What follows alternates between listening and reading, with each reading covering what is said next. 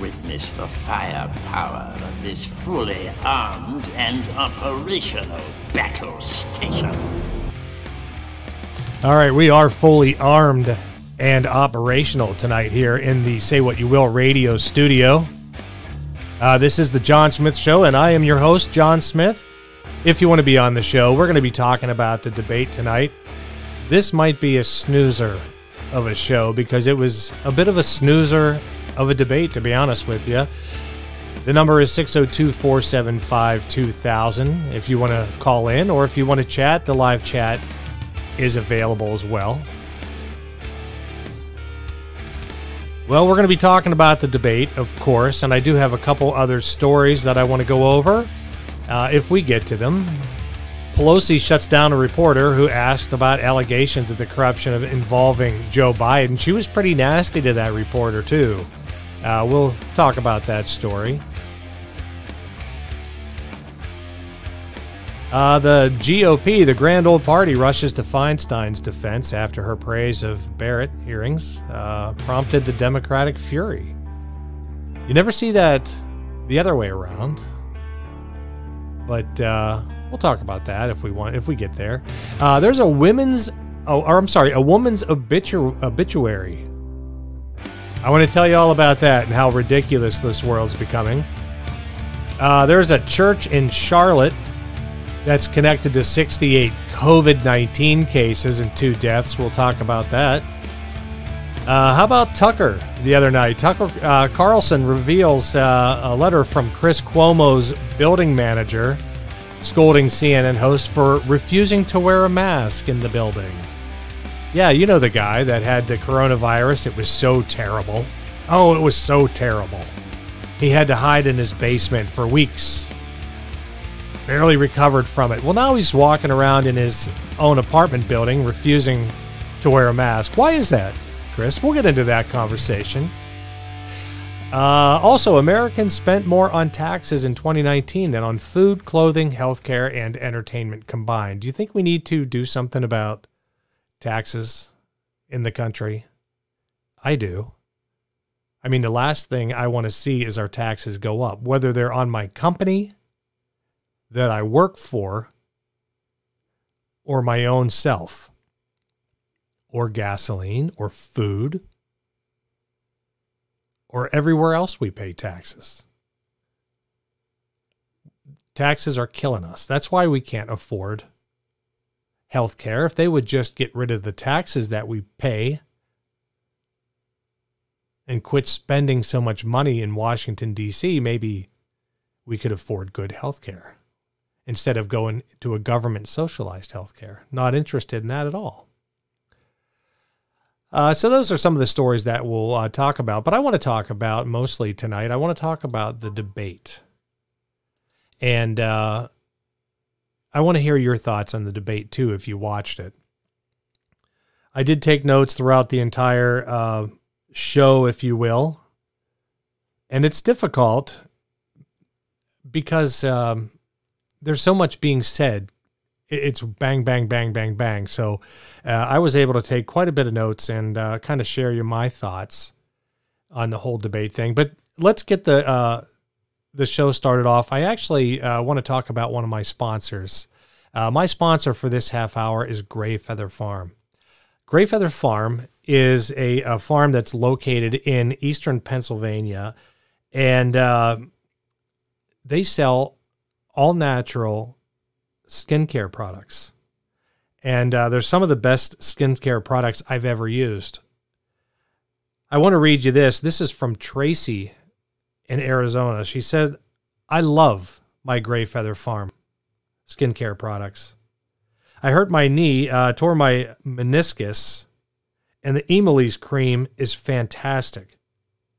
It has a mild numbing effect and reduces inflammation and therefore pain. I also got the facial serum and cream, and they are great as well. Uh, both they, they both moisturize and help with anti-aging, you know, wrinkles. Uh, the owner, Jen, even sent uh, Tracy some samples as well, and it's all good stuff. So if you're looking for all natural skincare products, I cannot recommend Gray Feather Farm enough. In fact, the link to order Gray Feather Farm products is in the uh, is below the video. It's also going to be in the uh, content section in the uh, the uh, podcast. So check it out. If you go through that link to place an order, you you will receive free shipping. And uh, depending on the size, Jen might even throw in a freebie too. You never know. I don't speak for Jen, but she's a pretty good lady, so you know, you got to use that link that's in this video. All right, so let's get to the debate. First of all, all right, I'm, I may be having some issues with YouTube, but um, bear with us. Hopefully, uh, it's hopefully it's still cruising. Uh, but anyway, um, they started the debate off, of course, attacking Trump with the coronavirus. Now, the you know, uh, the media will refuse to admit that it was actually. Uh, I'm going to take that scrolling thing down because that doesn't line up with the show. But uh, nobody in the media is willing to recognize and be honest about the fact that there is nothing that Trump could have done to stop the Chinese virus from coming in. What he did do, he did react in February. He did stop uh, the flights coming into the United States from China. And he was called a xenophobe by the Democrats, including Biden, because he did that. We can all remember when Nancy Pelosi went down to Chinatown in San Francisco and said, There's nothing to worry about. The president is a xenophobe. Everybody needs to come down to Chinatown and shop. So we have to be honest when we talk about this. Is was was Trump's reaction perfect? Of course not. He's a human being. He's going to make errors. But he's doing everything he can to work on a vaccine. And he mentioned quite a few of the uh, the pharmaceutical pharmaceutical companies that he's working with to make sure that the the vaccine happens as quickly as possible. He would love to see it in a couple weeks. Is that 100% going to happen? No, because here's a little secret. How many viruses have been cured cured with vaccines? The answer is none. The flu has been around for decades, and so has the flu shot, but yet every year people get infected with the flu. Every year, tens of thousands of people die from the flu in this country every single year, even though there's a vaccine for it. So, who in their right mind thinks that the Wuhan flu is going to be cured?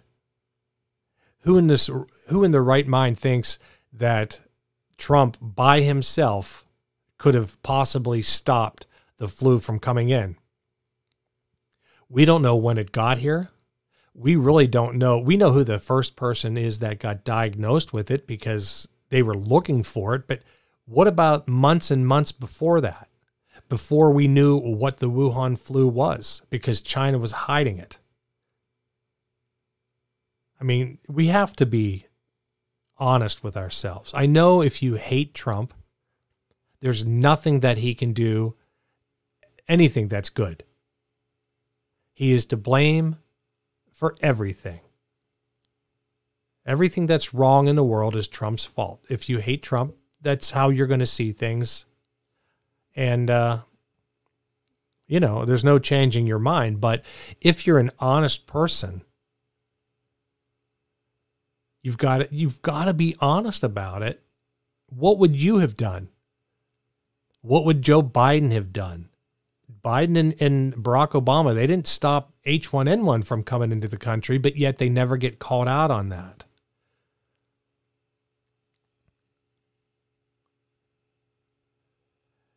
Um, uh, Trump was talking about the ventilators. You remember when the media and the Democrats were were talking about the shortage of ventilators and how uh, people were just going to uh, basically lose their breath and die.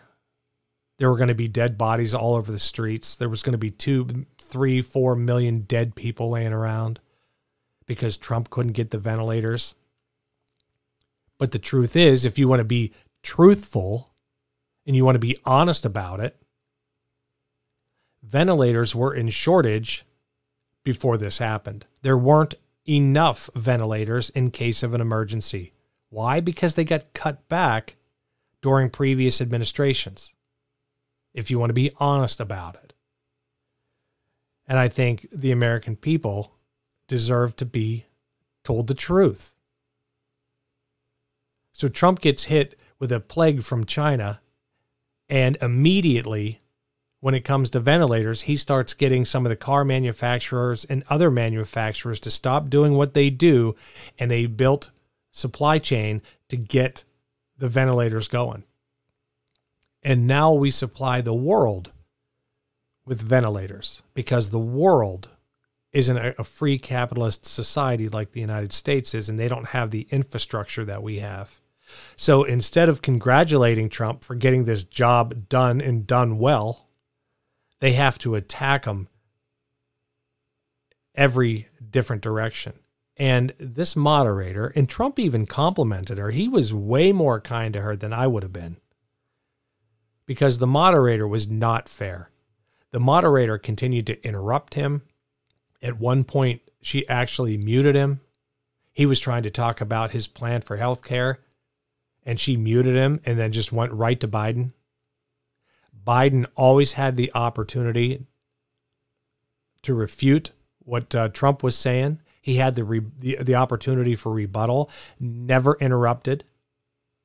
Trump was interrupted and challenged by the moderator throughout the entire debate. Even though Trump was very polite to her, he said, "I really appreciate the way you're doing this because it was it was far less aggressive than uh, than other moderators, especially Chris Wallace. That guy should never moderate a debate ever again. Um, let's see. Uh, Joe, he relied on scare tactics all night long. Uh, one of them was uh, you're going to wake up and there's going to be an empty chair at your dinner table because of Trump. 200,000 people died because of Trump. Now, not because of the China virus, because of Trump and he used scare tactics throughout the entire. You know, and scare tactics are uh, that's a tactic that's been used by the Democrats for I can't even I can't even count how many years. Anytime I've ever watched a presidential uh, election cycle, they always talk about scare tactics. They always talk about starving the old people, taking away their Medicare, taking away uh, all their benefits going after Social Security. In fact, I remember this was probably 20 years ago. I don't recall which uh, debate it was, uh, but one of the Democrats actually was talking about the Republican trying to starve old people that your your grandparents would be eating dog food out of a dog can dog food can because republicans want to starve old people this is the nonsense that's been going on from the left for decades.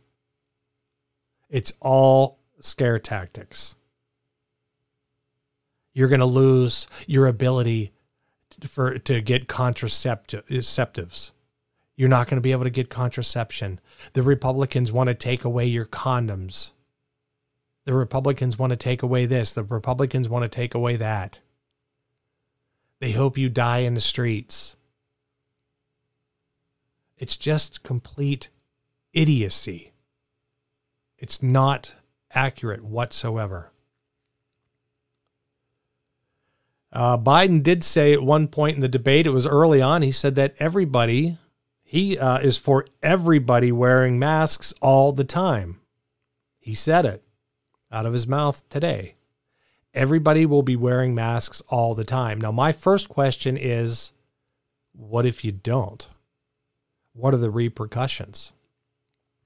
Are you going to put me in jail for not wearing a mask? You said it all night that people that do drugs, they shouldn't go to jail, but you're going to put me in jail for not wearing a mask? That's the questions that need to be answered. What are you going to do to me if I don't wear a mask? I would love to know. And let me ask you this What happens if, uh, let's say, you're a roofer down in Florida or Texas or Louisiana or Arizona? And I don't know, it's 115 degrees out and you're working on the roof outside. And on top of that roof, let's say it's 130 degrees. Are you going to force those roofers to wear masks for nine, ten hours while they're roofing? Is that your plan, Joe? What about an air conditioner uh, repairman? What about an AC guy that's got to go up into an attic here in Arizona where it's 135, 140 degrees in the attic? You can barely breathe as, as it is. Are you going to force them to wear a mask for 10 hours a day while they re- replace an air conditioner? And what if they don't? What if they choose not to? And the homeowner calls the police on the AC guy for not wearing the mask. Because that's what you encourage too. The Democrats are encouraging people to turn on their neighbors. You know, there's just no common decency anymore. There's no decency. We're turning on each other like the other is the enemy. And why is that? When did we get there as a country that we have to turn our neighbor in for not wearing a mask? For having too many people over for Thanksgiving. That's what's going on in California right now. If there's too many people at your neighbor's house, you need to call the authorities and report them for having family over for Thanksgiving. And what if they're eating their Thanksgiving dinner inside instead of outside and they're not six feet apart? What are you going to do to me? Put me in jail? You know, Joe Biden came out today and he said no one should go to jail for being a drug addict. They should just go into a, you know, a recovery. First of all, your own son is a crack addict. Your own son is on video and have and having pictures taken with a 14 year old in provocative situations while smoking crack. That's your own kid, Joe. How come your own kid hasn't been through recovery? First of all, recovery doesn't work unless the person in recovery wants to get clean. Everybody knows that. If you've ever dealt with anybody that has some sort of addiction to drugs or alcohol, unless they want to get clean, it's not going to happen. They have to make that decision. And even if they make that decision, there's a very good chance that they'll backslide. I have friends who have, uh, you know, family members that are addicts. And they've said the best thing that's ever happened to them is they've gone to jail because they can't, they don't get access to it. Now, unfortunately, in a lot of the jails, they do still get access to it because the uh, prison guards bring it in and they get it other ways, which is, which is pretty sad. But uh, here's the honest to God's truth about it people that do drugs, they don't go to jail because they do the drugs. They go to jail or prison because they commit heinous crimes to get money to get the drugs. They're either whoring themselves out and spreading disease like AIDS to other people, or they're stealing stuff, they're breaking and entering, and they're robbing people, they're mugging people, they're selling drugs themselves to little kids so that they can get their fix. People are getting killed over drugs. It's not the drug. It's not the drug that the use of drugs that puts you in jail. It's the crimes you commit so that you can get the money to get the drugs that you want. That's the problem, Joe. Joe didn't seem to know a whole lot about much regarding the topics in tonight's debate. Uh, the moderator was debating Trump all night. I talked about that. It just happened over and over and over again. The moderator continued to interrupt Trump and said, but this, but, you know, but Mr. President, but, and just kept interrupting. And every question she a- asked was an attack towards Trump. And every, every question she asked uh, Biden was pretty much a softball. I didn't see any, any type of attacks, and they certainly avoided the whole Hunter Biden situation. The whole Hunter Biden situation was avoided. Now, Trump tried to bring it up a couple times, but the moderator continued to shut it down. So it's pretty hard. Again, it's pretty hard for Trump to make a point or win a debate when he's got two against one and there's a mute button. Pretty, uh, pretty difficult. Um, Biden introduced a new word that we're going to be hearing for the rest of uh, the uh, the next uh, couple weeks until until the debate is or until the election's over, or maybe even you know if Trump wins, it'll even go into next year. Uh, but that term is a dark winter. We're going to have a dark winter because of Trump, and uh, in regards to the coronavirus it's going to be a dark winter. Now, that was clearly a term that was created by probably a Hollywood screenwriter somewhere or an adver- advertising agency, but they came up with that word. And I'm sure they tested that word in small, small doses.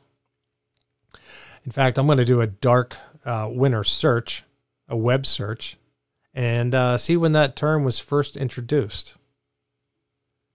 But we're going to be hearing that now by the major uh, media outlets until the election's over. It's a dark winter. It's going to be a dark winter. We're in the middle of a dark winter. Pathetic.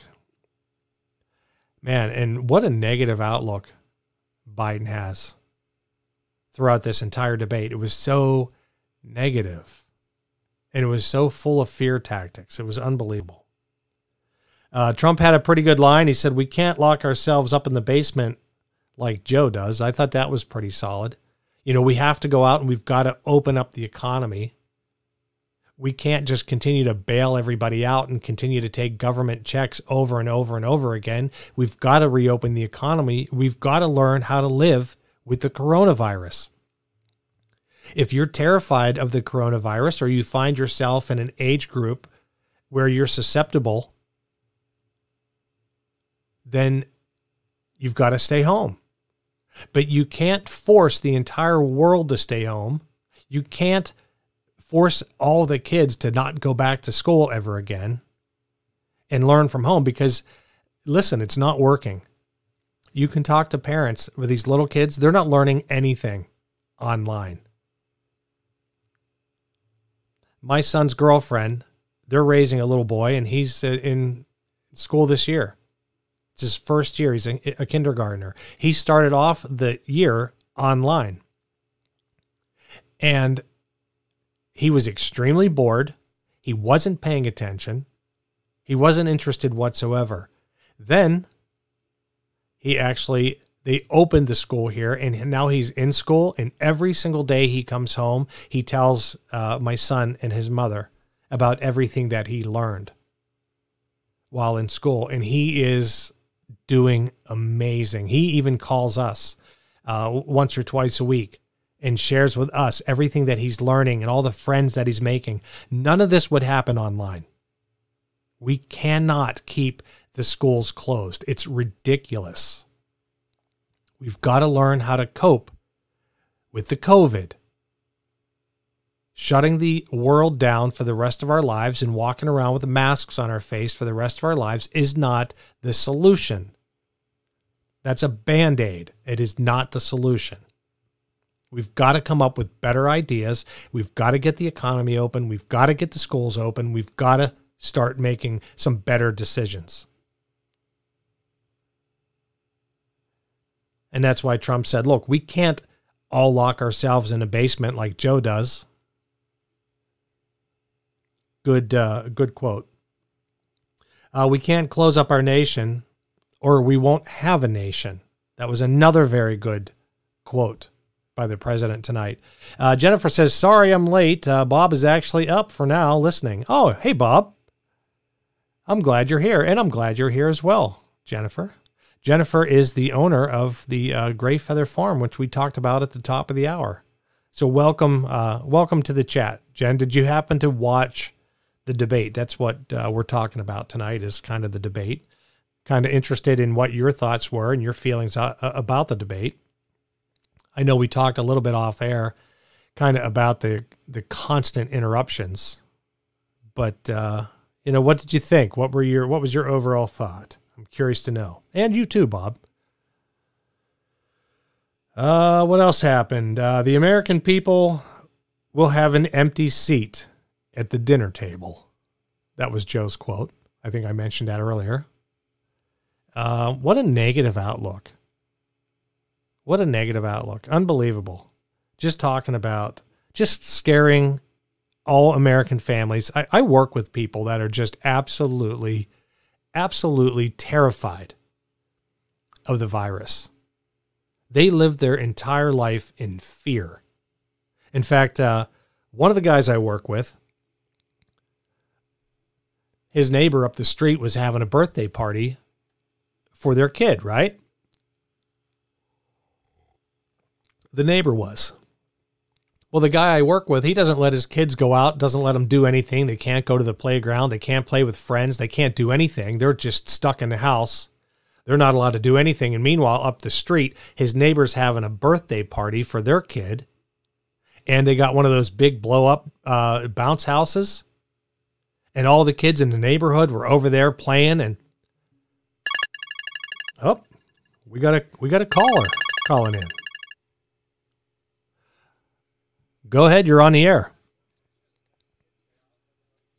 Oh, one second. All right. Go ahead. You're on the air. Am I? Yeah. I hear somebody there. Is this Jen? It is. All right. You'll have, probably have to turn down the just because of the, the uh, delay. Right. Actually, I just turned it off for you um, so that I can can speak and hear what I'm saying. Yeah, there you go. So uh, I I really hope I didn't interrupt what you were saying. You know, I, you know I hate to interrupt. No, you're, you're not interrupting at all. Not at all.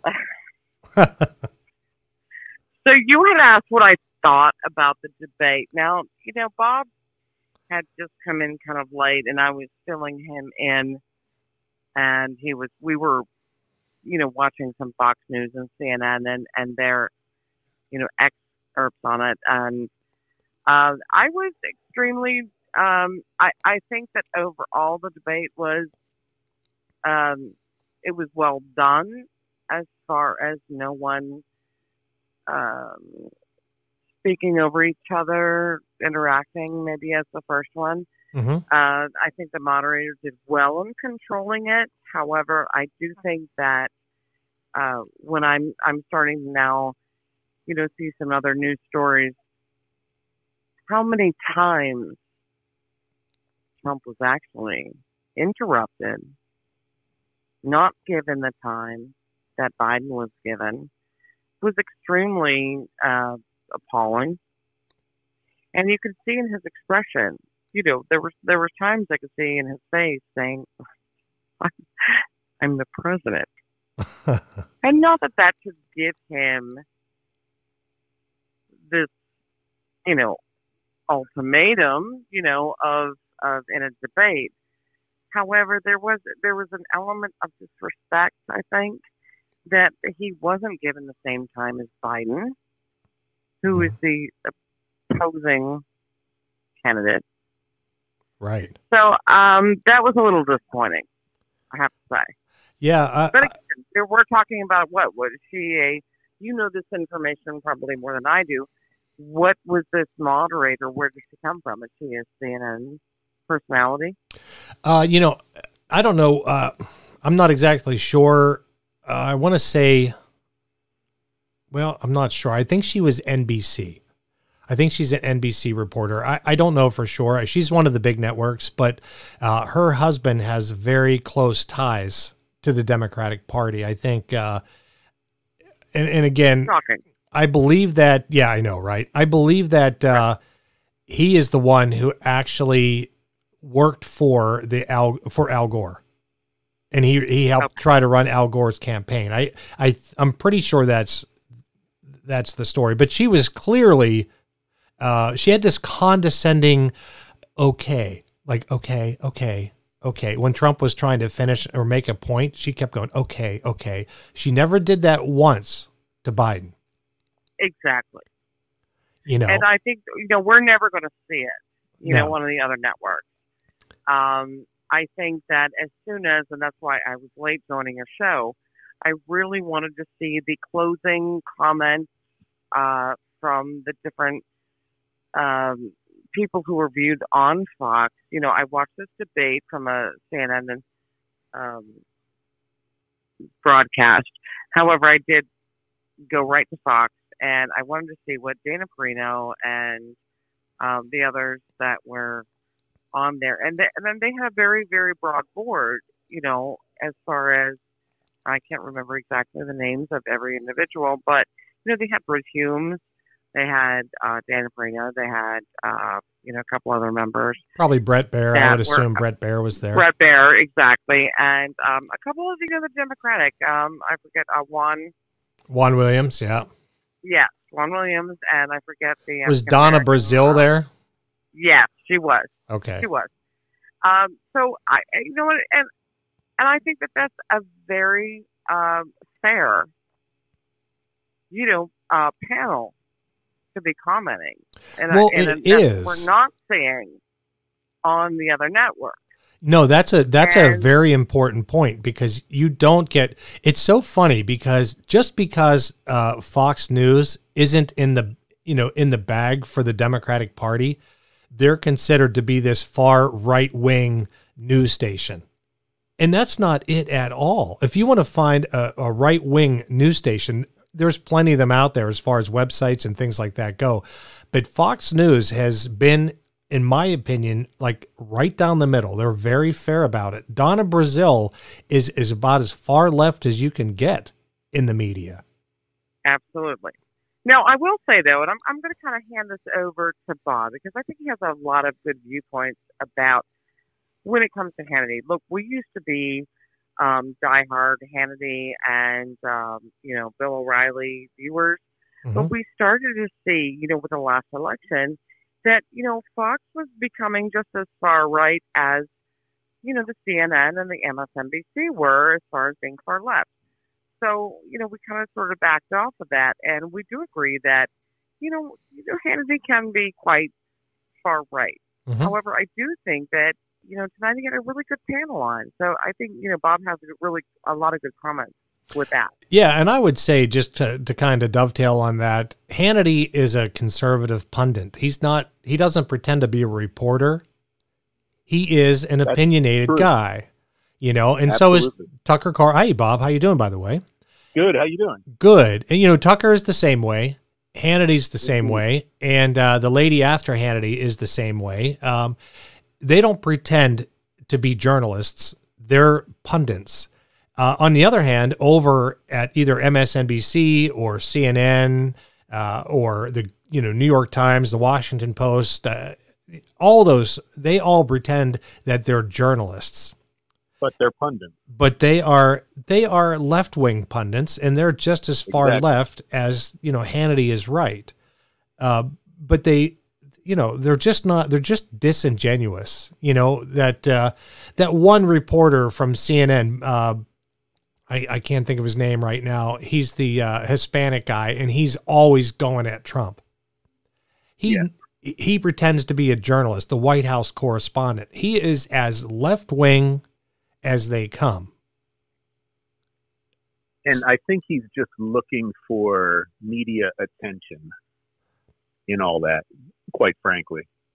It could be. You know, he loves it. He loves the uh he definitely loves the attention. But uh he constantly refers him refers to himself as uh, you know, a journalist, and it's just not. It's just disingenuous. It's Just not, not true. Yeah, it's not true. Not true. The the one thing that I've really noticed is that the Democratic Party just doesn't have any respect for the office unless it's their guy in the office. right. No, that's a that's a great point. You know, if you remember back in the 1980s, if you remember how Tip O'Neill treated Ronald Reagan, it was disgraceful. Yep. And if you remember Sam Donaldson, he was the White House correspondent for ABC at the time, and he was always disrespectful to Ronald Reagan. And it just doesn't happen the other way because you know they're because they control the narrative, they control the media. So they can get away with being that way. Yep. You know, and if you come out and if you really kind of go after Barack Obama, well then they throw the racism card out there. And then they And control they the, defend it by respecting the office, which they don't do in return. Right. Exactly. So, John, you know, now that we have Bob on, it's so rare that you're going to have him on at this time of night. I think that, you know, if there's any kind of questions, you know, that you have in regards to, you know, this whole anything regarding what's going on, you know, ask away. You know, he has a, a, a lot of good, really amazing opinions, which I think that you and he would have an enjoyable conversation over. Definitely. Yeah. Well, one one thing one thing that I wanted to say, you know, I have I know a lot of people who just I guess they they chafe at Trump's style and his tweeting and his mannerisms and things like that. And and I gotta say, you know, there are behaviors that I'm like, wow, egomaniac. Um just just things that I personally wouldn't do and I don't respect in general. hmm But at the end of the day, you really need to be voting for the party's platform, right? Absolutely. And I, I don't have any recollection of the government taking over something and it turning out better than it was before. You know, and so you just need to look and say, wait a second, the Democratic Party's about big government. The Republican Party's about small government. I mean, we even have examples of stimulus checks. Our son got a stimulus check and he wasn't even really working. And we're like, wow, he- Right. this check comes in the mail to him. He's an 18 year old boy and he's like, wow, this is awesome. well, yeah. I- I don't think there's anybody. I, I bet every family has stories of, wow, why did they get a stimulus check? Why didn't this family get a stimulus check? That's right. And it, it's it, it all smacks of why would you want the government to be involved in more things than they are now? And if you're voting for the Democratic Party, that's what you're voting for. Yeah, and that that all stems back to uh, class warfare. Hey, Bob, let me uh, let me just take thirty seconds. I got to squeeze in a commercial real quick. I'll be right back. Okay. Hello, friends. This is Ranger Rob, and I'd like to talk to you about dog poop. That's right, dog poop. I invented Ranger Rob Pet Poopy Bags, a very large bag with handles. My bags support large and small dogs and smell like lemon. They are strong and affordable. You can find Ranger Rob Pet Poopy Bags at Amazon.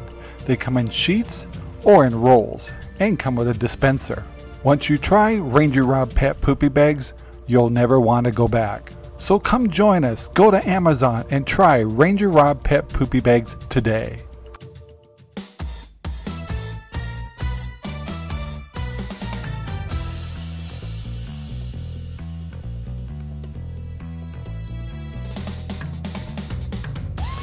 All right.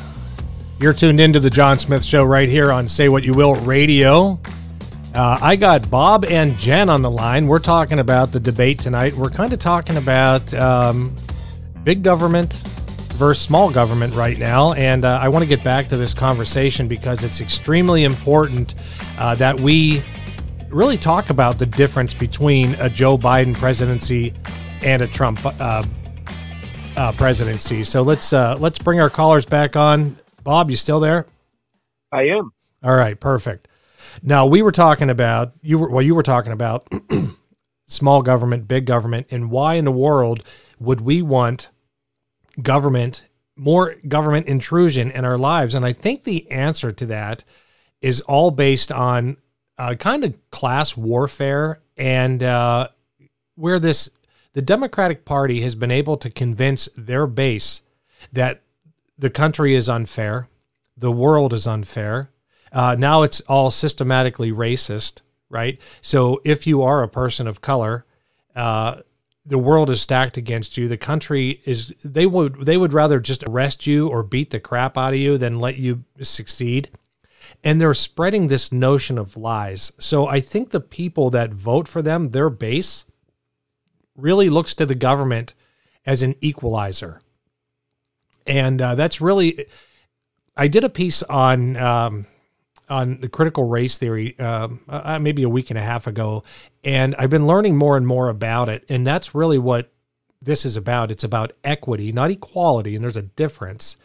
Equity is when you force things to be fair. So let's say you have a guy that runs extremely fast, and then you got a kid who, you know, just sits around and uh, eats cheeseburgers all day and doesn't exercise. Well, the dude that's in great shape and really worked to get there is going to beat them in a race, right? That's we just know that's going to happen.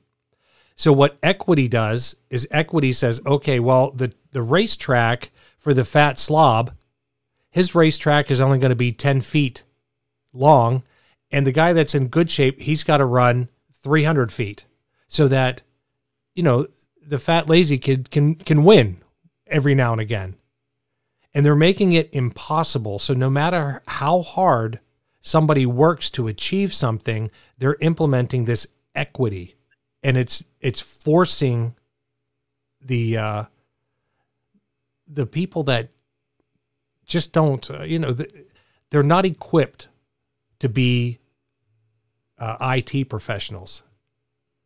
Well, it's rewarding mediocrity. There you go. That's Exactly. It's encouraging people to keep going down paths that they may not be gifted in.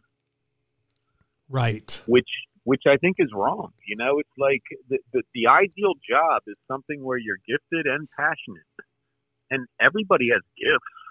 Everybody has passions and it's finding the alignment of both to really go where you want to go. Right. You know, you know, look at professional sports. They don't uh, have handicaps in a professional golf tournament. It's straight up. I don't get two strokes just because I'm worse than somebody right. in a professional golf tournament. Right. So, so why would why would they try to do something that really doesn't imitate real life? You know, it's yeah, because what they want to try to do is they want to try just try to try to hold like take the system down just one brick at a time.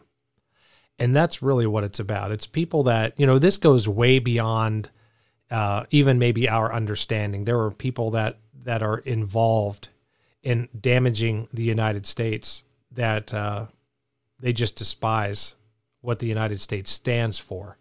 And so they'll they'll try to do everything they can to wreck the country. You know, my my daughter, she's a, uh, she's going to um, architecture school, and I'm not an architect. My wife's not an architect. We have no architects in the family. So she she chose that path for many different reasons, but it has been nothing but an uphill climb for her. Now there are kids that are in her class. They're not I wouldn't say they're any more intelligent than she is, and they don't have a, a better work ethic than she does. But because they're maybe second or third generation architects, they have a hand up. Now, am I mad about that? No, of course not. Because if I if I could give that information down to my daughter to make her life easier, I would do it. But you can't punish the kids, you know, the, the second, third generation architect. You can't punish them. You can't make school harder for them just because their parents were architects or their grandparents were architects and that's what they're trying to do. They're trying to uh, they're trying to take it away from um, you know, uh, skill. It's not based on how hard you work or how much you know. It's let's base it on fairness. Yep. You know, there's I not agree. enough people of color in architecture school, so we got to kick out a couple of these architect students that that happen to be Caucasian. We got to get rid of them so that we can bring in people of color. And then we know what what happened because it happened back in the 80s and 90s. These kids that went to these schools that shouldn't have been failed out. Yep. And the kids that got bumped, you know, they ended up having to go to a different school or they didn't go, you know, they weren't able to do what they wanted to do. And that's that's outrageous. Or what they were equipped to do, not what they wanted to do. Well, John, one of the things that I think about a lot is that when I was a kid, and, and you're about my same age, um, Much younger. who's much younger? He's much younger. Is he really? you. Okay, never mind. Sorry, John. No, well, I don't Uh, know. I don't know how old you are, Bob. I'm 49. I'm I can't be that. 53. How's Oh, four years. So Four years. not- that doesn't sound much younger. Come on. Um, He's not even 50 yet. well, yeah, but he's he's he's touching the door. That's right. So I remember my grandparents were Democrats. And at that point in time, when I was a young teen, the Democratic Party was the party of the blue collar worker. They were the party of that middle class. And really represented it. It was pretty prominent and rampant, I guess, Democratic support amongst the family members that I knew and the friends of those families. And what strikes me now is that it seems to be the party of those at both ends of the spectrum the super rich and the super poor. And it's like almost the party of those that don't have to support and worry about whether or not they can support their family. You know, either Mhm. they're getting all the support from the government or they're so stinking rich that it doesn't matter. right. And and it's almost kind of just reversed itself. The middle has become the party of the Republican Party. Although that's Yeah. where also all of the, the the people in the middle are too. And that's the key group for this election. Yeah, I know. I agree with that. You know, it's funny because they always talk about the Democratic Party being the party for the working class, and and I think It's not true. no, I think you're exactly right. I think I think that switched back in the '80s. I think when the when the Reagan uh, Revolution took over and uh, taxes were lowered and the economy just started taking off, people in the middle class were like, "Hey, we're doing good. You know, we're we got money coming in, we're employed, we're not paying a ton of money out to the tax, you know, taxes, and the country's in great shape." So I think that kind of took a turn then, um, because people rec- started recognizing too that the the unions had become corrupt. Right, the unions just had Right. become another. They another had their day. they had their day, but they became a branch of the Democratic Party. In fact, you couldn't be part of a, uh, a union unless you were a registered Democrat for many, many you know generations. That's the way it was. But uh, these union workers, they finally were like, you know what, enough's enough. I'm not gonna do that. I'm gonna vote Republican, and you know, so things started changing there, and uh, let's look at Hollywood. Hollywood has more Yeah. money than anywhere else in the world. And 95% of them are liberal Democrats. Yep. Right? And they have so much money. They throw so much money into uh, out of state races. In fact, they were dumping a ton of money into the Beto O'Rourke race when he was running against Ted Cruz for Senate. They were trying to get Ted Cruz out of there, and just millions and millions of dollars were going into the Republican race from Hollywood. They do that all the time. But they're and they're so out of touch. They have never been in a situation where they're like, "Wow, I make just a little bit too money, much money to get any help for college for my child, and I'm worse off than these parents who have not worked and their kid goes to college for free." right. You know, they have never been in that situation. They No. don't understand what we're talking about when we're like, "Wow, you just keep squeezing us."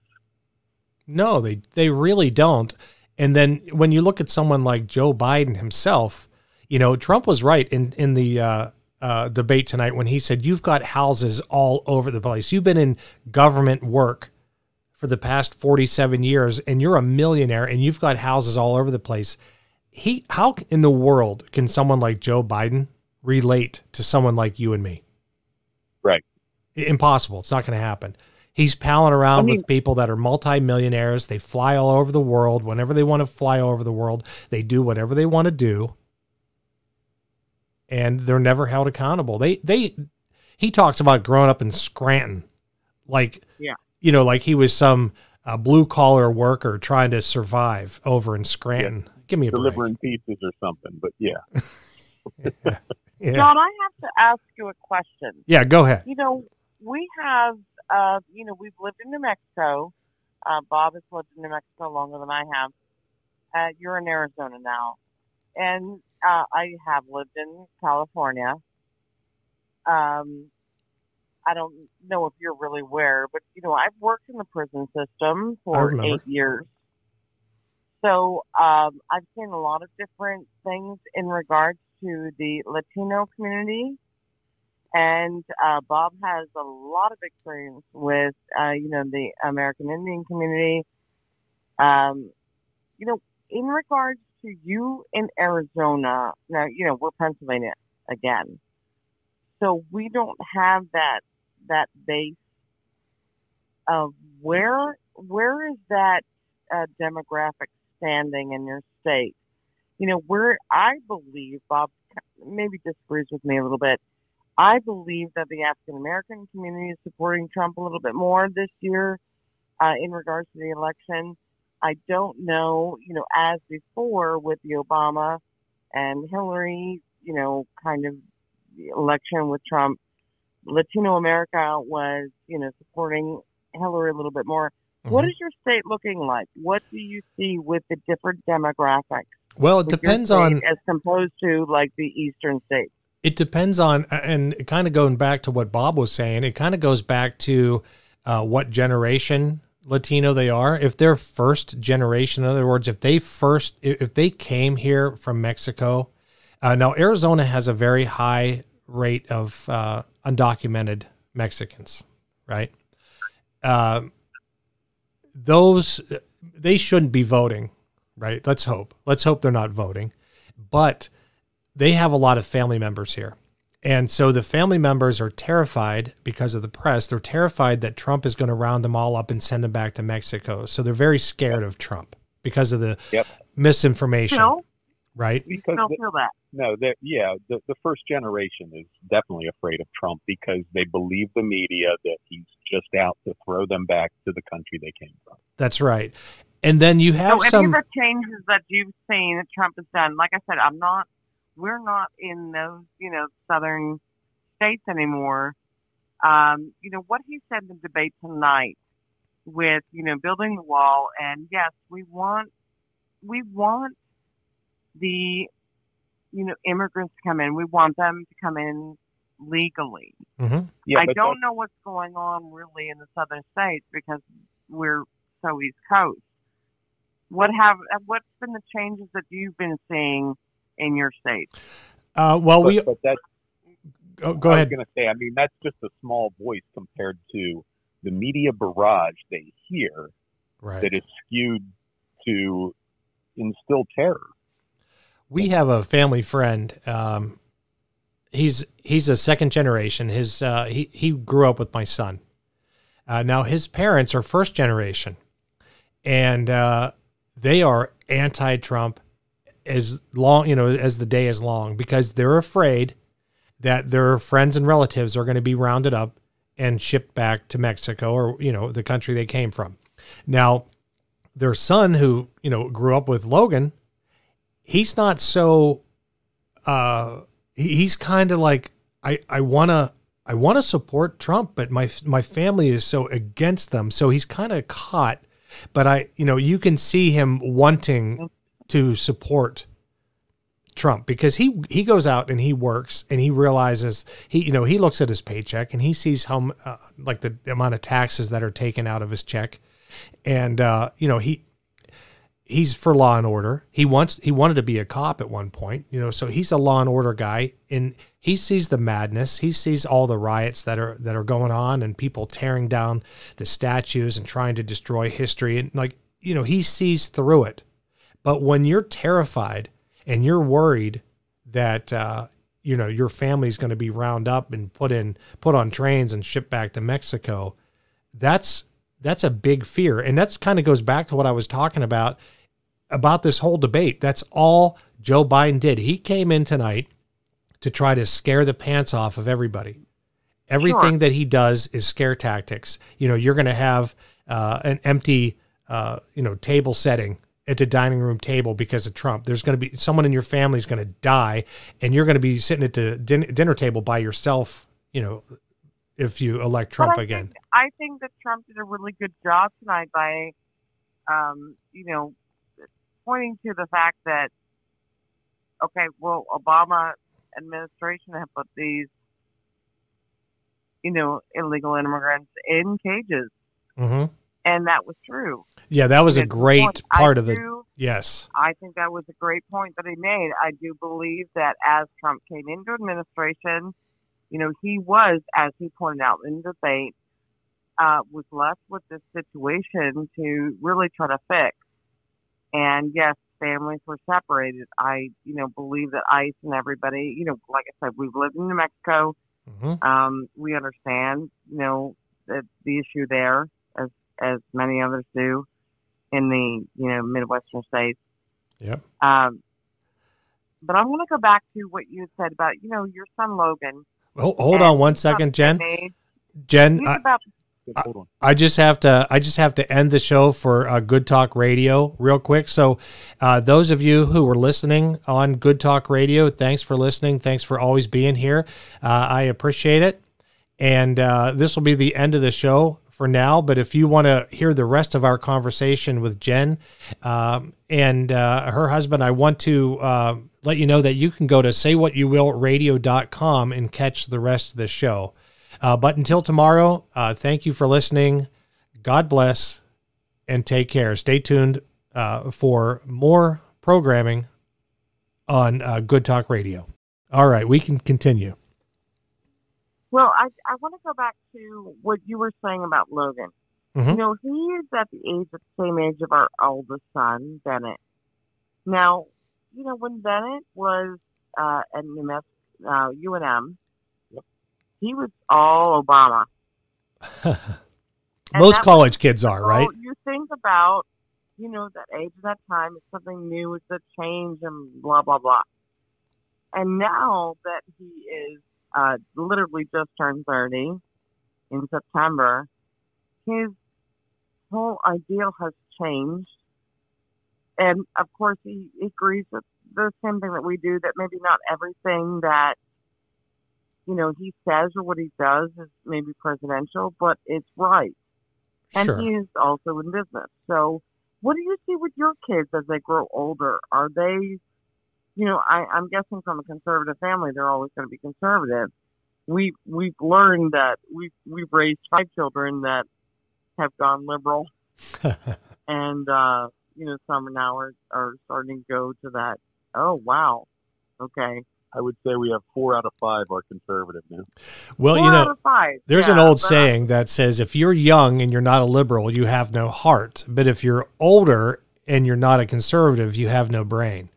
So I think that, you know, I think yeah, that just happens. Yeah, right. What's that? That's that's Winston Churchill. It might have been. Yeah, I I I'm not good with names, but uh, I I always remember the the quote, but I don't remember who said it.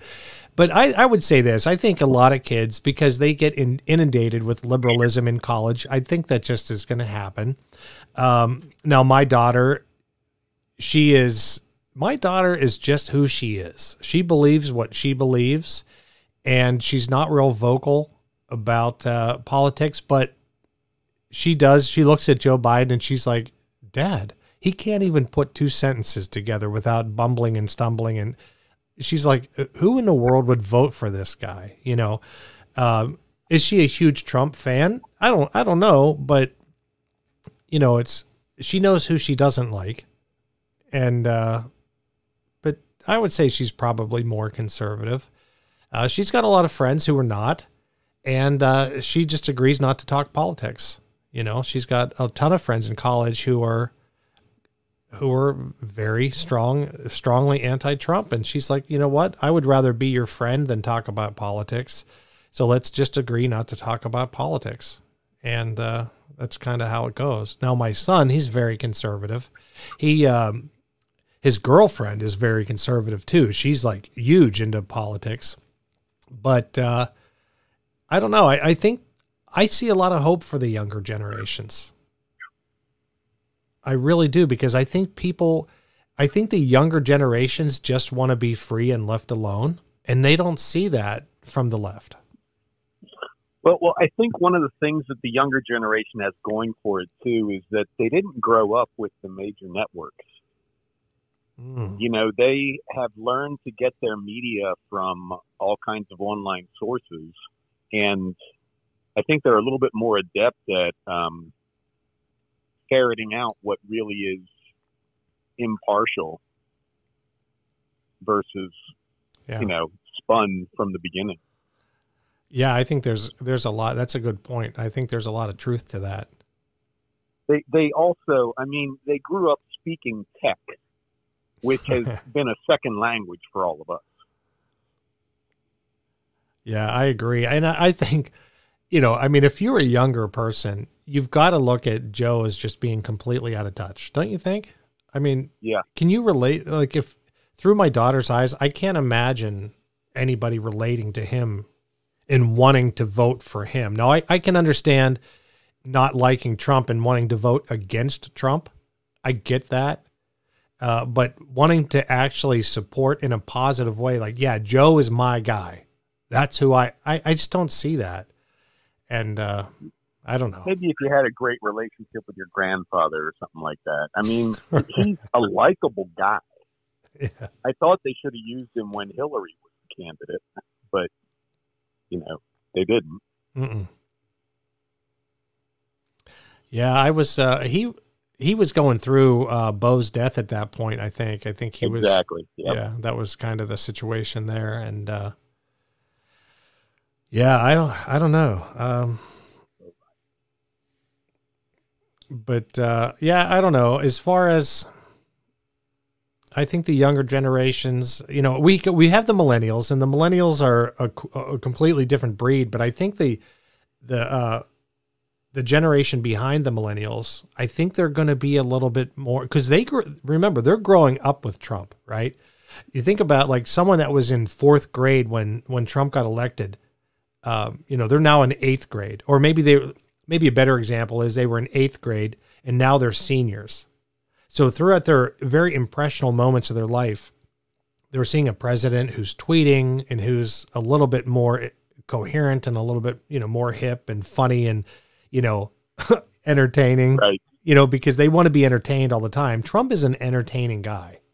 Whether you like him or not, he's an entertainer.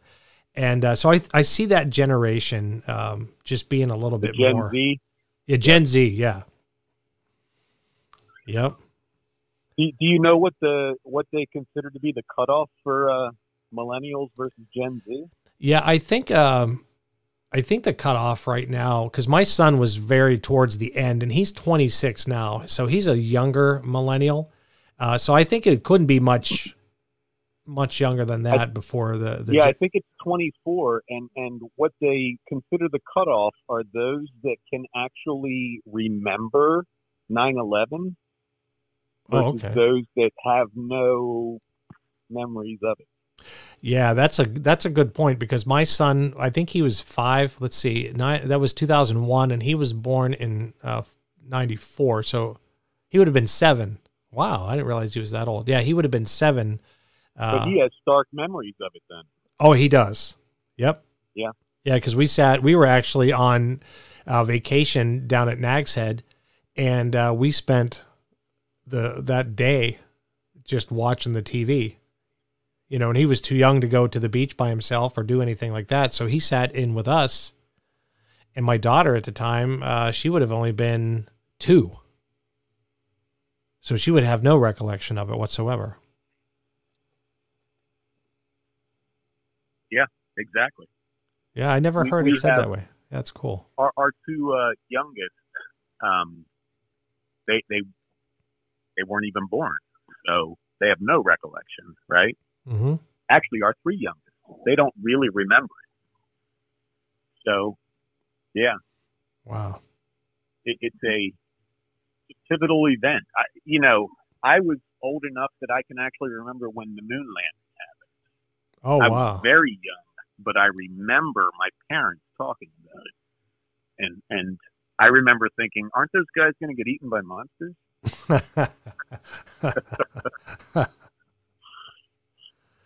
yeah. You were too young. You weren't even born yet. no, I was born in 71, so it was what Yeah, 69 when that happened. Yeah.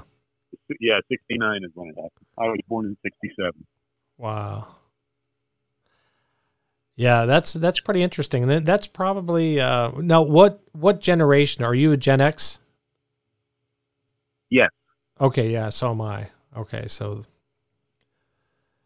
yeah, we're the Reagan kids, right? I mean, we basically exactly. we were raised Exactly. with Ronald Reagan, and I think we're also the ones that are raising now the Gen Zers. You know, so uh, there might be a correlation with that as well. I I don't know. You know. I actually got to see Ronald Reagan one time. I was at boot camp, and he came to speak to us while we were at boot camp. Oh, really? It was it was fascinating. I mean, he is just so recognizable. You know, just Yeah. such a unique, um, larger than life. Yeah, Oh, I yeah. was literally probably seventy five feet from him, oh that's and just awesome. mesmerized, sitting there watching him. I grew up watching um, po- uh, political television because that's what all my dad watched was the news, you know, over and over and over again. And uh, I'll never forget Sam Donaldson. I uh, Ronald Reagan was walking across the White House lawn to get into uh, Marine One. He was he was going somewhere, and Sam Donaldson yelled at him. He said, you know, he said, President Reagan, all you seem to do is blame the Democrats for everything. Is anything ever your fault? And he looked at Sam. He said, Well, Sam, yes, indeed. A lot of things were my fault because I used to be a Democrat. And it just floored. Like Sam Donaldson, like didn't know what to say to that. It was like because he was that he just thought on his feet. And he was such an elegant speaker, and you just had to love him. You know, people Well, loved was- him. unlike Trump, he was just even so nice to people who were being idiots to him. Yeah, And and there there is such uh, humility and I don't know patience, grace. I don't even know what all of the fruits of the spirits are present in somebody who can just do that, who can just be lambasted by somebody and turn around and be nice to them. yeah. Now he, I mean, he he fought back, but he fought back in a different way. Right. Exactly. with with uh, humility. Yeah. Yeah, humility and grace. You know, you remember Mondale? Yeah. He said uh, um, something about uh, I'm not something about age. Oh, they they asked him in the uh, they asked him in the debate against Mondale, and they said Ronald Reagan, you know, should age be considered? You know, something considered in this debate. And Reagan said, "Well, I'm not going to hold my opponent's youth against him." You know, it was just it was brilliant. you know, I I think my favorite video is when he's what in Germany, and this was after he was shot, and uh, he's speaking, did that beautiful, amazing speech, and a balloon had popped in the audience, and in the dead of his speech, he stopped and he said, "Missed me," and he kept on going with absolute precision, and it just great. I think Yeah. the word with, for Ronald Reagan was grace. And I have to tell you, John, you know, my grandparents, and, you know, we were talking about Democrats. My grandfather was always a Democrat.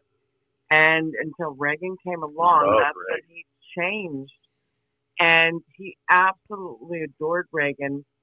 and supported him financially Oh wow. so much that on their 50th anniversary, this is back in the day when this stuff actually happened. My grandparents' 50th anniversary, he received a letter from Ronald Reagan signed. Oh, that's, That's awesome. Yeah. Yeah. Is that still in the family? Still Yeah, I I don't know who has it, but somebody has it. It's still it's still there. Signed letter congratulating them on their 50th anniversary. Well, I'm I'm blanking on the Bible verse, but it goes something like, "Be kind to your enemies; it will heap hot coals into their lap." Yeah, no, you're right. It says um it says, you know, love you know, anyone can love their family members and love their you know, love those who love them back, but be kind and love your enemies because it is like dumping a heap of coal on their head.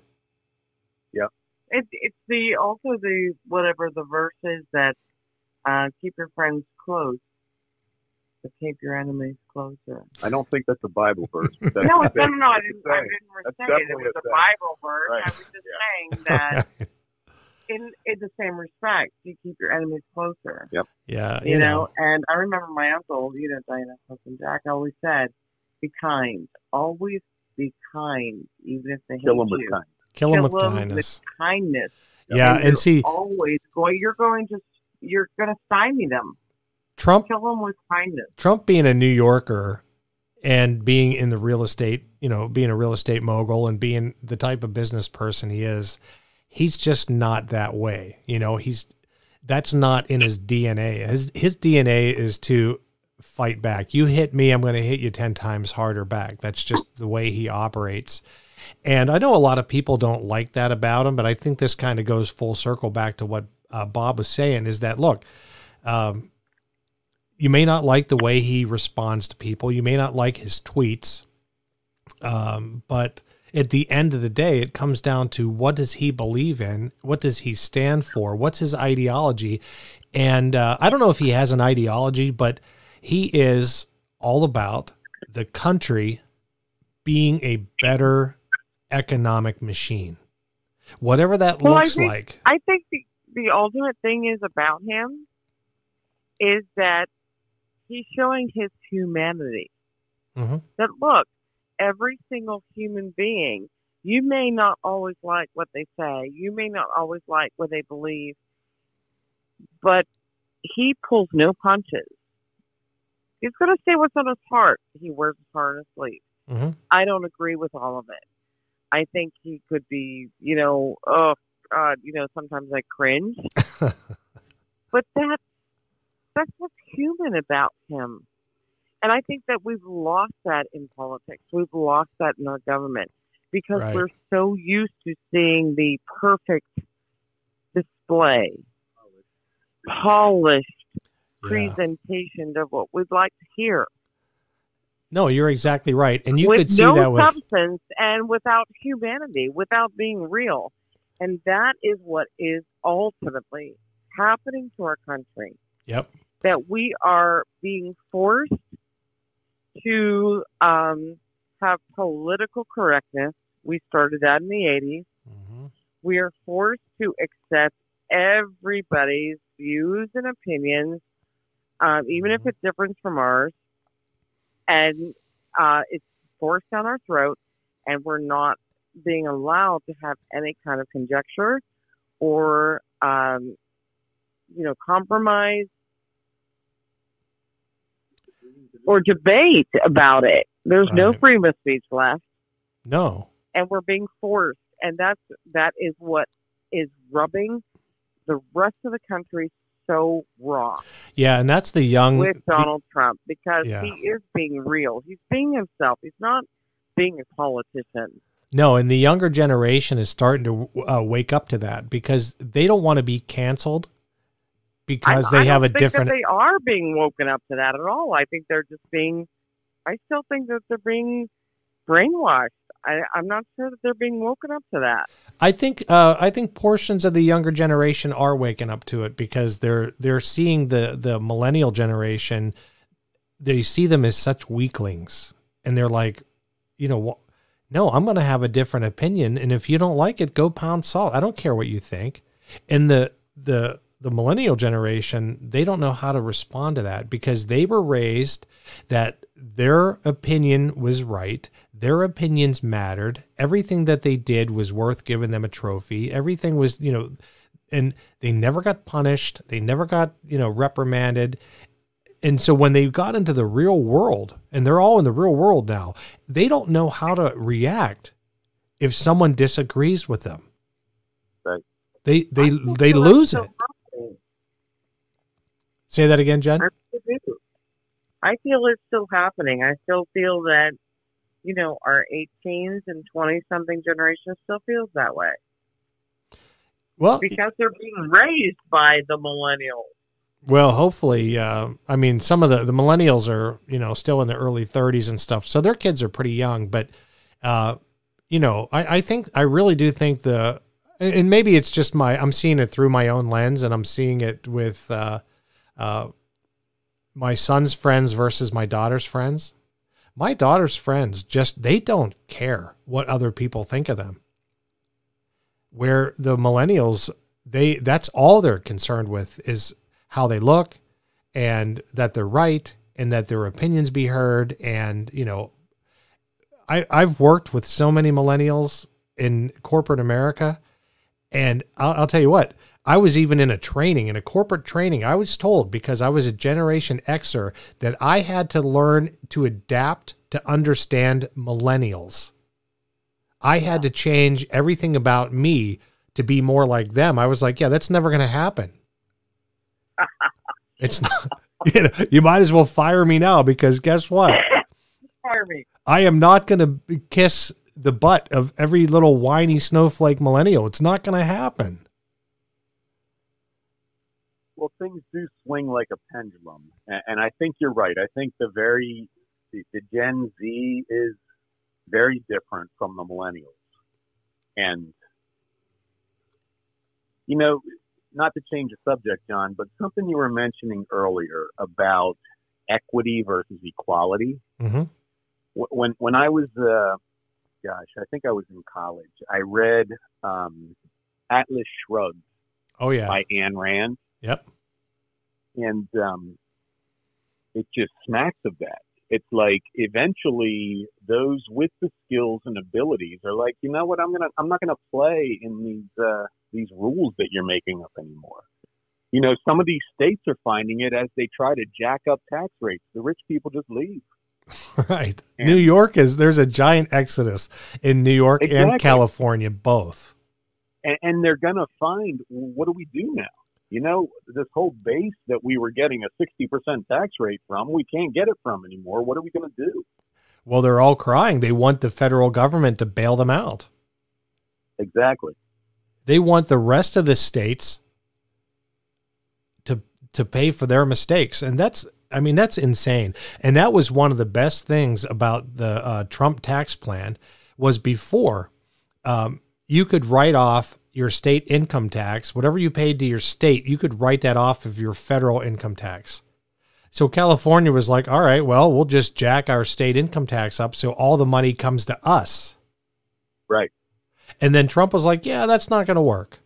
So you can no longer write off your state income tax. And then all of a sudden, everybody in California was complaining that their taxes went up. No, they didn't. You're now you're just paying your taxes now. They didn't go up. You just can't write off your state income tax anymore, which in some parts of California is like 13 or 14 percent. Right. So the the younger crowd, especially the millennials over in California, they can't survive. They can't live in California. So they are leaving unless they want to live with their parents. They can't afford to live there. The water bill and the elect super genius tech guy Yeah. living in Silicon Valley. right. You can't afford to buy a house. Nope. You can't afford the taxes. The water bill, like in Southern California, the water bills are so expensive because they won't build any water retention in California. They won't build dams because they're worried about killing, you know, the yellow bellied, you know, Sapsucker. Yeah, exactly. They're worried about the the environment, so they won't build dams so that they can have electric power. So they mooch all the electric power and all the water that comes out of Nevada and Arizona. It's insane. So when it rains in California, all the water just runs into the ocean. It's not retained. And Rio Grande is drying up like And so, so they're not really saving the environment; they're just displacing the problem. Ex- right. look at the Rio Grande. I mean, I just read a story about the Yeah. Rio Grande drying up in, insanely. They have no water source Well, now. they're saying screw Arizona and Nevada. hmm We'll act like we're all, you know, altruistic about the environment. Yeah, and then they pass these laws that say uh, if you used this much water in 2020, uh, this is how much you're going to get next year. So if they conserve over in California, if they conserve, uh, conserve all their water, they're going to give, they're going to get less in 2021. So they don't conserve. Why would you? right. because it's going to force you to conserve the rest of your life. So they just keep taking advantage of Nevada and and uh, mostly Arizona because it's you know the uh, uh, the um, geez the Colorado River that is filling up all of our uh, you know retention.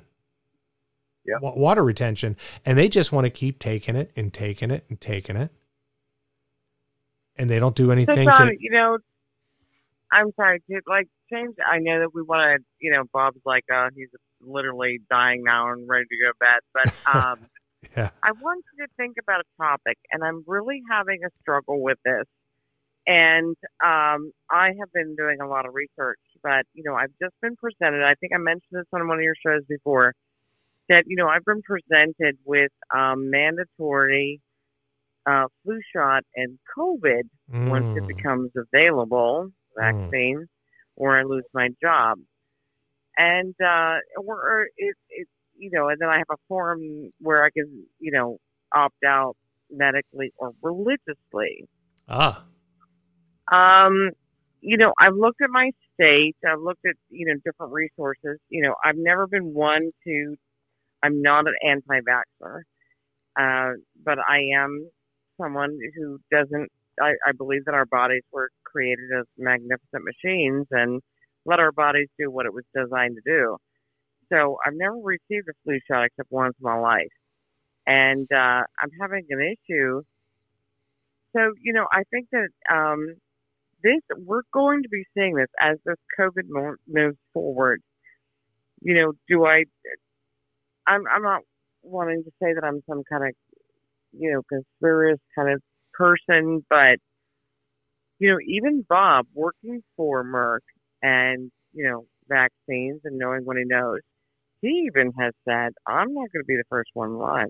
No, heck no. I, I'm not going to be the guinea pig. Yeah, I'm not going to be the guinea so, pig. No way. You know, what are our rights, you know, as human beings and individuals? You know, where does HIPAA come into play? Where do our civil rights come into play? These, you know, these are topics that I'd like to, um, I, I'd really like to maybe expand on and see, you know, like I said, I've been researching myself. Um, there's a lot of vague information there. Um, where there isn't really anything definitive that I could protect myself. But that's a problem. yeah. And again, I'm not an anti-vaxxer, uh, but it's a problem where you know you have Roe versus Wade, where a woman is saying "my body, my choice," Right. But yet we don't have the ability to say, "Wait a minute, my body, my choice."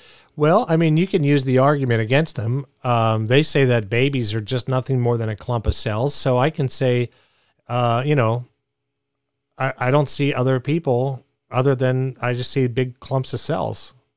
So, Well, Uh, here's my argument with my even own workplace. I said, well, you know, even as the state of Pennsylvania says, if you refuse, if you, if you refuse the flu shot, you have to wear a mask.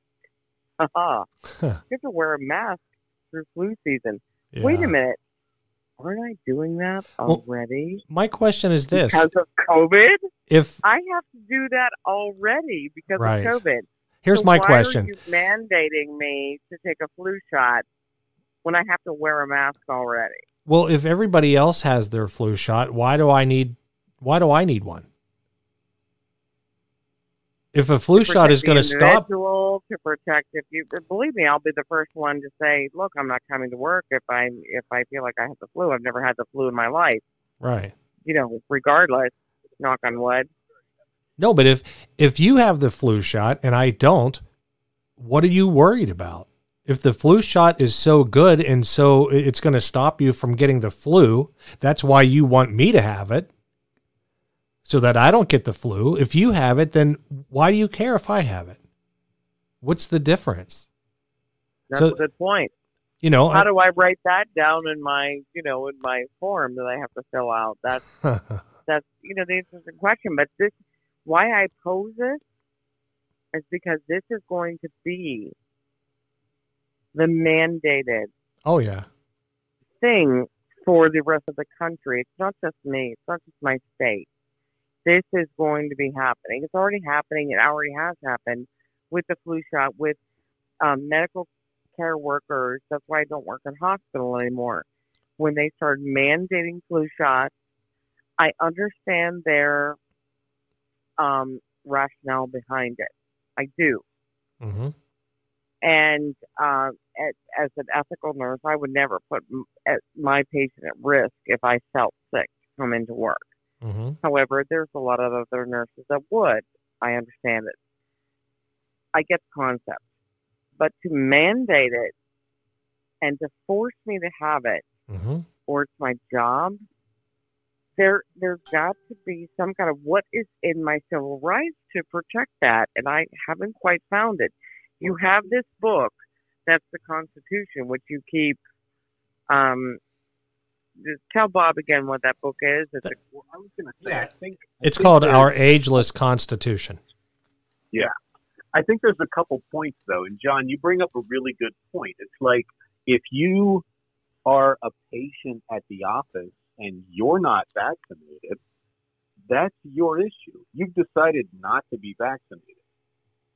Right. So almost every business should have the legal verbiage in their disclosures just saying, hey, by the way, if you come into our office and you're not vaccinated, you're taking it as your responsibility if you catch COVID. You can't blame us.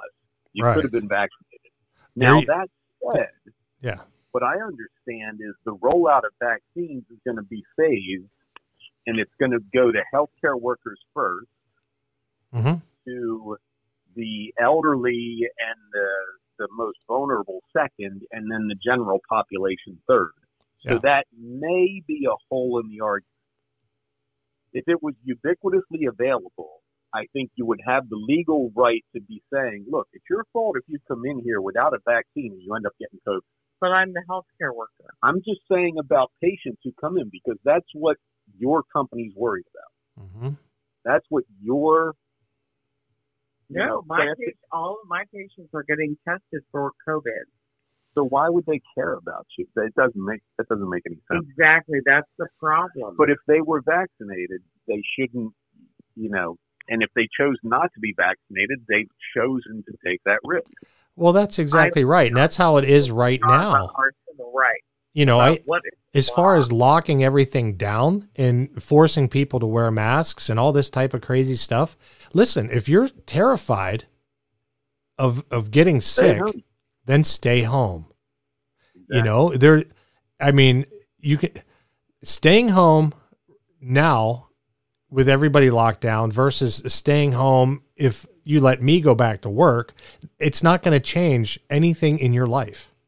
If I choose Right. to go out to work and you know, and I, you know, you invite me over to the house, but you say, are you, or, you know, have you been going back to work? Yeah, I've been going back to work. Yeah. Well, then you're not invited over. Fine. You know, you have to start, you have to start being able to manage your own life and your own decisions. And this comes back down to big government, small government. These people on the left, they want the government to control and monitor every aspect of their life. I don't I don't know why. I don't get it. They it's really more about the government managing me, right? See, the, Yep. they want they want everyone else uh, managed by the government, but they don't personally want to be managed by government. They want the freedom to do whatever they want to do, but they want everybody else to be managed so that they're safe. Yep. It's like you know it- we the argument could be uh, the same in the gun.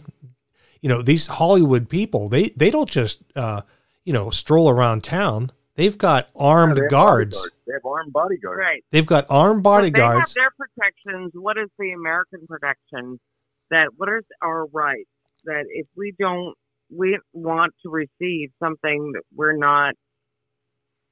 You know what's what's our civil right about that? And I'm and I have to say I'm sadly I accept I don't I don't know our constitution enough, and I don't believe what from what I read we're actually protected. I think that we are forced. If the government says we have to accept this COVID vaccine or we're not going to be allowed to go anywhere, anywhere unless we show proof of it. That's my fear of the future. then you know what That's I'll what I do? believe is going to happen. if they force that on me, then I will go sit in front of the Congress, uh, in front of the Capitol in Washington, and starve to death on the steps. Honest to God, I'll just lay I down. know you would, and you know what? I'd be right there with you. Yeah, I, I would bring snacks. Yeah, Bob would bring snacks. He can't. He can't starve. He can't. yeah, but remember, they're not going to let you in the store unless you've been vaccinated. You know, so Hey, hey, yeah, Hey, John, it's been really good talking to you. I really do have to get to bed because I have a, an early meeting. But Okay. uh, I just, I really appreciate the good words that you say about my wife's business. She's oh, of extremely course, passionate about it, and she is uh, really good at it. She makes some some incredible products, and she's got such a great nurse's mind for those patients and people who use her product. Yeah, I actually, uh, real quick before you go to bed, Bob, I was actually putting my jeans on and hurt my shoulder. This is a true story because you that know sounds like a 49 year old story. Right exactly right. You can relate to that. Yeah, I, I I tweaked my right shoulder putting my pants on. You can ask my wife. True story. But for two straight days, I put the Emily's on for two straight days, about three times a day, and boom, I didn't take a single painkiller. I just relied on the Emily's, and it fixed it. So I'm a believer. when, my uh, oldest was five years old, he broke his pinky riding his bike. He ran into a dumpster. He was talking to a friend, not watching where he was going, and he ran into a dumpster. And the doctor told him, the, the doctor asked him what happened. He told him the story, and the doctor said, "Come up with a better story." Yeah, right. So I didn't need to come up with a better story than putting your jeans on. You know, you were sharpening a knife or something. All right, John? Yeah, I was skinning a deer. You know. Exactly. You were dragging a buck six miles. That? That's a way better story. I love it. I don't Hey. think they have too many bucks in in Arizona. and I don't think he's hunting like his brother Dave. You So were, you were dragging a chupacabra six miles. all There right? you a Bigfoot. Yeah. a Bigfoot. Hey, good talking to you, John. Thank you. You too, Bob. God bless. Hey, Jen, I'm going to let you go too. I got to get all my editing done and get this uh, sent over to the radio station. So, listen, you've got a package in the mail. It's uh, it should probably be there tomorrow, and it doesn't have everything that I would have like to have had for you, but I hope that what you do get, you know, there's some samples, there's some extra things that you can share with others, and um, you know, I am going to share with you a recent uh, review that I just re- received from someone. Absolutely phenomenal, and it, it, I couldn't be more thankful that. I'm helping this little nine year old out that has horrible eczema. And it brings tears to my eyes. And that's Oh, that's wow. why I do what I do. Well, yeah, so, send that to um, me if you could. Yeah, I do want to send that to you so that you share with others. Because it's not about me. It's not about my product. It's not about, you know, me making any kind of money. Because I, I really don't. it's really only, you know, to help others and to know that they have something else other than prescription medications and, you know, Yeah. just something better for them. Good so for you. I cannot thank you enough for your show and for your support. And uh, we just love you and Shelly, and uh, we're going to keep supporting you guys. awesome. Same here. Right back at you. All right. Well, thank you so much, and um, great to be on the show. All right, Jen, you take care, and uh, we'll talk again soon. Okay. Oh, sounds good. All right. Bye. All right, bye bye. All right, so that was Jen and Bob uh, from Gray Feather Farm, and uh, they're just a just an awesome couple, and they care about the country and they care about you, and that's why they offer Gray Feather Farm products, like she was saying. Uh, but anyway, it is late. Um, I'm about 35 minutes over my normal show. I appreciate you for listening, and uh, until next time, take care and God bless.